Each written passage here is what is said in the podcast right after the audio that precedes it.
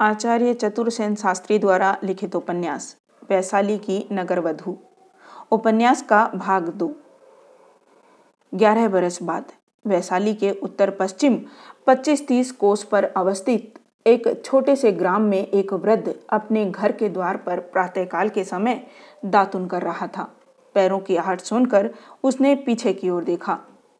चंपक पुष्प की कली के समान ग्यारह वर्ष की एक अति सुंदरी बालिका, जिसके घुंघराले बाल हवा में लहरा रहे थे, दौड़ती हुई बाहर आई और वृद्ध को देखकर उससे लिपटने के लिए लपकी, किंतु पैर फिसलने से गिर गई। गिरकर रोने लगी। वृद्ध ने दातुन फेंक दौड़कर बालिका को उठाया। उसकी धूल झाड़ी और उसे हृदय से लगा लिया। बालिका ने रोते रोते कहा बाबा, देखा है तुमने रोहन का वह कंचुक? वह कहता है, मेरे पास नहीं है ऐसा। वैशाली की सभी लड़कियाँ वैसा ही कंचुक पहनती हैं। मैं भी वैसा ही कंचुक लूँगी बाबा। वृद्ध की आँखों में पानी और होठों पर हास्य आया। उसने कहा अच्छा अच्छा मैं तुझे वैशाली से वैसा ही कंचुक मंगा दूँगा बेटी। पर बाबा, तुम्हारे पास दम कहाँ है? वैसा बढ़िया चमकीला कंचुक छह दम में आता है। जानते हो? हाँ हाँ जानता हूँ। वृद्ध की भ्रकुटी संकुचित हुई और ललाट पर चिंता की रेखा पड़ गई। वृद्ध की पत्नी को मरे आठ साल बीत चुके थे। उसके बाद कन्या की परिचर्या में बाधा पड़ती देख सावंत महानामन राज सेवा त्याग कर अपने ग्राम में आ कन्या की सेवा शुश्रूषा में आबाद रूप से लगे रहते थे। अम्बपाली को उन्होंने इस भांति पाला था, जैसे पक्षी चुग्गा देकर अपने शिशु को पालता है। अब उनकी छोटी सी कमाई की क्षुद्र पूंजी यत्न से खर्च करने पर भी समाप्त हो गई थी। यहाँ तक कि पत्नी की स्मृति रूप में दो चार आभरण थे, वे भी एक एक करके उसकी उदर का हमें पहुँच चुके थे। अब आज जैसे उसने देखा, उसके प्राणों की पुतली यह बालिका जीवन में आगे बढ़ रही है। उसकी अभिलाषाएँ जागृत हो रही है और भी जागृत होगी। यही सोचकर वृद्ध महानामन ने चिंतित हो उठे। किंतु उन्होंने हंसकर तड़ातड़ तीन चार चुंबन बालिका के लिए और गोद से उतार कर कहा, वैसा ही बढ़िया कंचुक, ला दूँगा बेटी।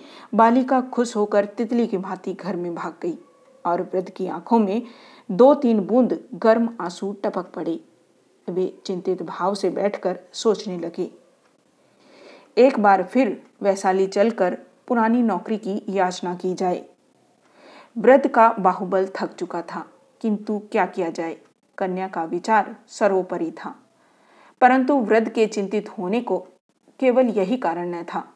लाख वृद्ध होने पर भी उसकी भुजा में बल था, बहुत था, पर उसकी चिंता दूसरी थी।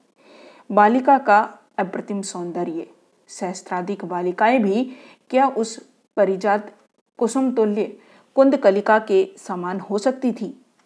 किस पुष्प में इतनी गंध, कोमलता और सौंदर्य था?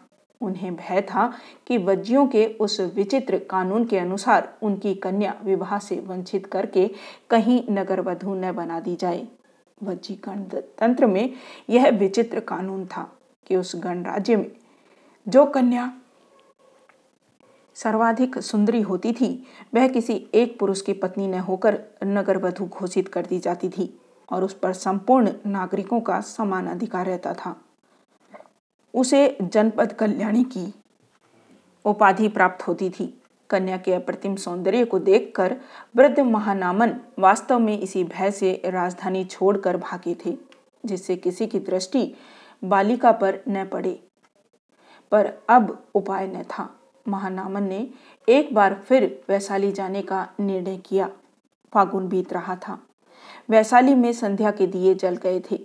नागरिक और राजपुरुष अपने अपने वाहनों पर सवार घरों को लौट रहे थे। रंग बिरंगे वस्त्र पहने बहुत से स्त्री पुरुष इधर से उधर आ जा रहे थे। धीरे धीरे यह चहल पहल कम होने लगी और राजपथ पर अंधकार बढ़ गया। नगर के दक्षिण प्रांत में मध्य की एक दुकान थी। दुकान में दिया जल रहा था। उसके धीमे और पीले प्रकाश में बड़े बड़े मध्यम पात्र कांपते से प्रतीत हो रहे थे। बूढ़ा दुकानदार बैठा ऊँग रहा था। सड़कें अभी से सुनी हो चली थी। अब कुछ असमृद्ध लोग ही इधर उधर आ जा रहे थे, जिनमें मछुए, कसाई, मांझी, नाई, कमकार आती थे। वास्तव में इधर इन्हीं की बस्ती अधिक थी। वृद्ध महानामन बालिका की उंगली पकड़े एक दुकान के आगे आ खड़े हुए। वे बहुत थक गए थे और बालिका उनसे भी बहुत अधिक। महानामन ने थकित किंतु स्नेह भरे स्वर में कहा, अंत में हम आ पहुँचे बेटी। क्या यही नगर है बाबा? कहाँ? वैसे कंचुक यहाँ कहाँ बिकते हैं? यह उपनगर है। नगर और आगे है, परंतु आज रात हम यहीं कहीं विश्राम करेंगे। अब हमें चलना नहीं होगा। तुम तनिक यहीं बैठो बेटी। यह कहकर वृद्ध महानामन और आगे बढ़कर दुकानदार के सामने आ गए। महानामन का कंठ स्वर सुनकर बूढ़ा दुकानदार ऊंग से चौंक उठा था। अब उसने उन्हें सामने खड़ा देखकर कहा हाँ हाँ मेरी दुकान में सब कुछ है। क्या चाहिए? कैसा पान करोगे? दखा लाजा गौड़िए माधविक, मैरैये। फिर उसने घूर कर वृद्ध महानामन को अंधकार में देखा और उसे एक दीन भिक्षुक समझकर कहा, किंतु मित्र, मैं उधार नहीं बेचता। दम या कहापन पास हो तो निकालो। वृद्ध महानामन ने एक कदम आगे बढ़कर कहा, तुम्हारा कल्याण हो नागरिक, परंतु मुझे पान नहीं आश्रय चाहिए। मेरे साथ मेरी बेटी है, हम लोग दूर से चले आ रहे हैं। यहाँ कहीं निकट में विश्राम मिलेगा, मैं शुल्क दे दूँगा। बूढ़े दुकानदार ने संदेह से मानामन को देखते हुए कहा, शुल्क तुम दे सकते हो, सो तो है, परंतु भैया तुम हो कौन? जानते हो, वैशाली में बड़े बड़े ठग और चोर दस्यु नागरिक का वेश बनाकर आते हैं। वैशाली की संपदा ही ऐसी है भाई। मैं सब देखते देखते बूढ़ा हुआ हूँ। वह और भी कुछ कहना चाहता था, परंतु इसी कारण दो तरुण बातें करते करते उसकी दुकान पर आ खड़े हुए। बूढ़े ने सावधान होकर दीपक के धुंधले प्रकाश में देखा, दोनों राजवर्गीय पुरुष थे। उनके वस्त्र और शस्त्र अंधेरे में भी चमक रहे थे। बूढ़े ने नम्रतापूर्वक हाथ जोड़कर कहा श्रामीणों को क्या चाहिए? गांडीय, माधविक दखा और पहले दस्यु की बात क्या कहें? कहाँ है दस्यु? बोल। आगंतुक में से एक तरुण ने अपना खड़ग हिलाते हुए कहा। बूढ़े की घिघी बंद गई। उसने हाथ जोड़कर कहा, दस्यु की बात कुछ नहीं। श्रीमान, यह बूढ़ा ग्रामीण कहीं से आकर रात भर के लिए विश्राम खोजता है। मुझे भय है।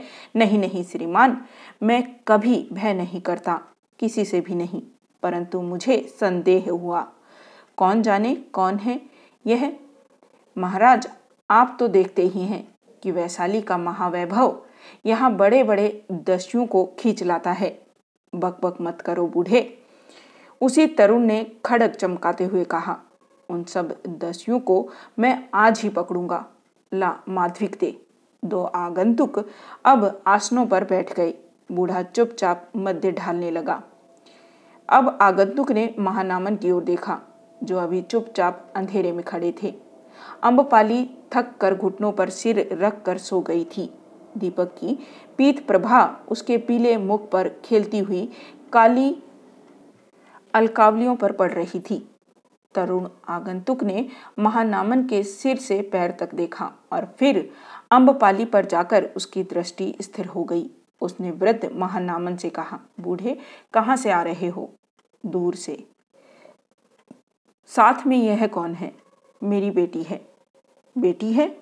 कहीं से उड़ा तो नहीं लाए हो? यहाँ वैशाली में ऐसी सुंदर लड़कियों के खूब दाम उठते हैं। कहो, बेचोगे? वृद्ध महानामन बोले, नहीं। क्रोध से उनके नथुने फूल उठे। और होठ संपुट हो गए। वह निश्चिल खड़े रहे। कहने वाले ने, वह सब नहीं देखा। उसके होठों पर एक हास्य नाच रहा था। दूसरा साथी माधविक पी रहा था। पात्र खाली करके अब वह बोला, उसने हंसकर साथी से कहा, क्यों? ब्याह करोगे?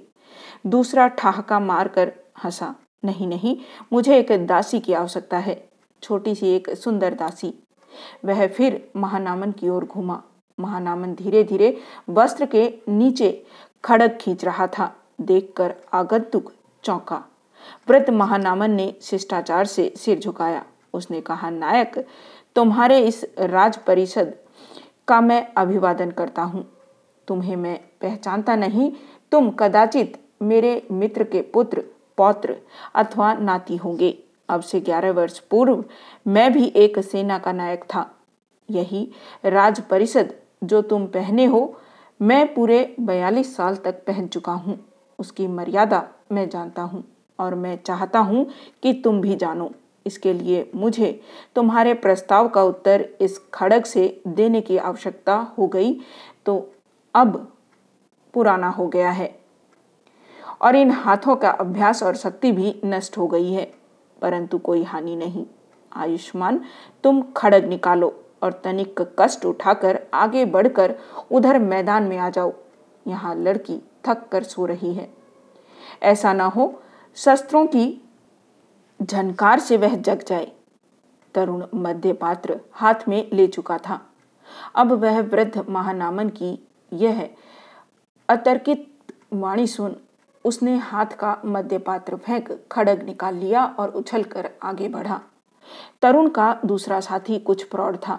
उसने हाथ के संकेत से साथी को रोककर आगे बढ़कर बूढ़े से कहा, आप यदि कभी वैशाली की राजसेना में नायक रह चुके हैं तो आपको नायक चंद्रमणि का भी स्मरण होगा। चंद्रमणि निसंदेह वे मेरे परम सुहृदय थे। नायक चंद्रमणि क्या अभी हैं? महानामन ने दो कदम आगे बढ़कर कहा, हैं। यह तरुण उन्हीं का पुत्र है। उसका नाम क्या है भंते महानामन के खड़क कोष में रख लिया और कहा, मेरा नाम महानामन है। यदि यह आयुष्मान मित्रवर चंद्रमणि का पुत्र है तो अवश्य ही इसका नाम हर्षदेव है। युवक ने धीरे से अपना खड़ग वृद्ध के पैरों में रखकर कहा, मैं हर्षदेव ही हूँ। भंते मैं आपका अभिवादन करता हूँ। वृद्ध ने तरुण को छाती से लगाकर कहा, अरे पुत्र, मैंने तो तुझे अपने घुटनों पर बैठा कर खिलाया है। आह, आज मैं बड़ भागी सिद्ध हुआ। नायक के दर्शन हो सकेंगे तो अवश्य। पर अब वे हिलडुल नहीं सकते। पक्षाघात से पीड़ित हैं भनते किंतु आप मुझे क्षमा कीजिए। इसकी कुछ चिंता न करो। आयुष्मान तो मैं कल प्रातःकाल मित्र चंद्रमणि से मिलने आऊँगा। कल? नहीं नहीं, अभी। मैं अच्छी तरह जानता हूँ, आप थके हुए हैं और यह बालिका कैसी लज्जा की बात है भंते। मैंने गुरुतर अपराध। वृद्ध ने हँसते हँसते युवक को फिर छाती से लगाकर उसका क्षोभ दूर किया और कहा, वह मेरी कन्या अम्बपाली है। मैं समझ गया बनते पितृकरण ने बहुत बार आपके विषय में चर्चा की है। चलिए अब घर। रात्रि आप यूँ राजपथ पर व्यतीत न करने पाएँगे। महानामन ने और विरोध नहीं किया। बालिका को जगाकर दोनों तरुणों के साथ उन्होंने धीरे धीरे नगर में प्रवेश किया।